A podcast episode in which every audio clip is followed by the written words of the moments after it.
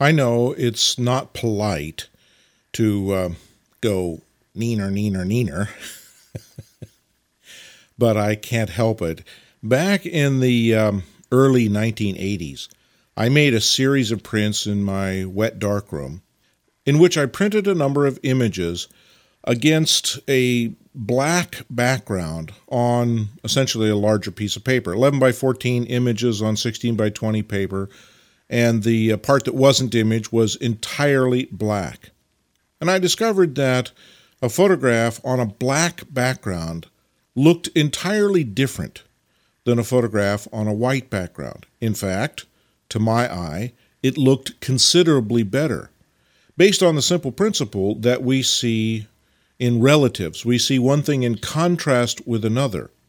And if we're attempting to photograph light and show light in a photograph, then wouldn't it make sense to see that light in contrast to a black, dark background? That was my theory anyway, and I thought my images proved it. Well, I took them to my local photo uh, critique group at the time, showed them my images on the black background, and was uh, laughed at audibly. I was embarrassed. And uh, even though that was now 25 some odd years ago, you can clearly see I haven't forgotten it. but, you know, I think I was right.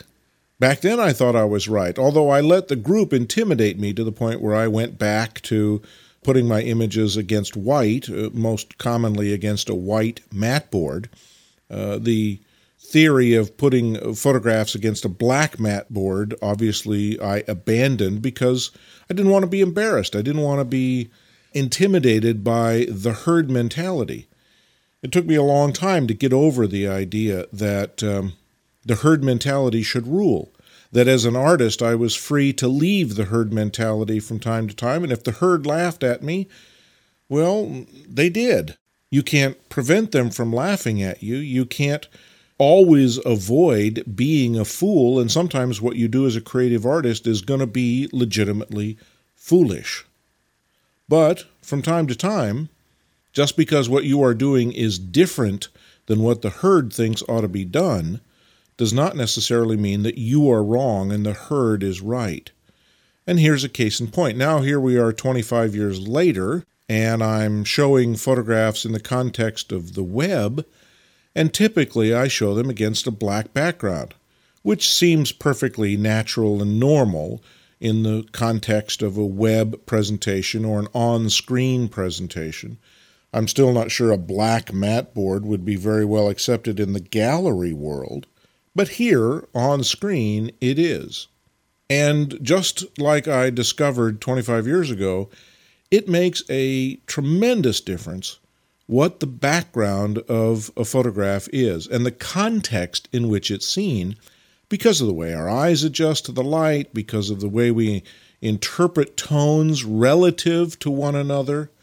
So, this website is based on a black background, and the images look in my way of thinking, terrific against that black background. They look lit, illuminated, the blacks look alive, and it's against that context of the black background that I intend these images to be seen on purpose.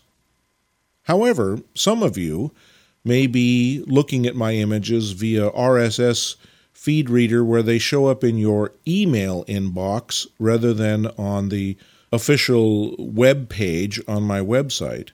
And if you're looking at them in the context of your email, you are seeing these images against a white background.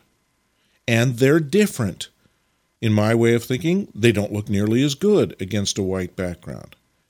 I've noticed this from the very beginning when I set up the RSS feed because I monitor that application of my RSS files just as an audit to make sure they're working right. So I get them in my email, and I've noticed that in the background, uh, white background of the email, the images just don't look nearly as good. And so, to sort of make that point all over again, I've included a presentation of this exact same web page against a white background with the hyperlink at the bottom of the uh, website. So you can click on that link and see this image against a white page background with black text instead of its normal presentation seen against a black background with white text. It's a very interesting thing to see how the image looks so different based on the context of the background.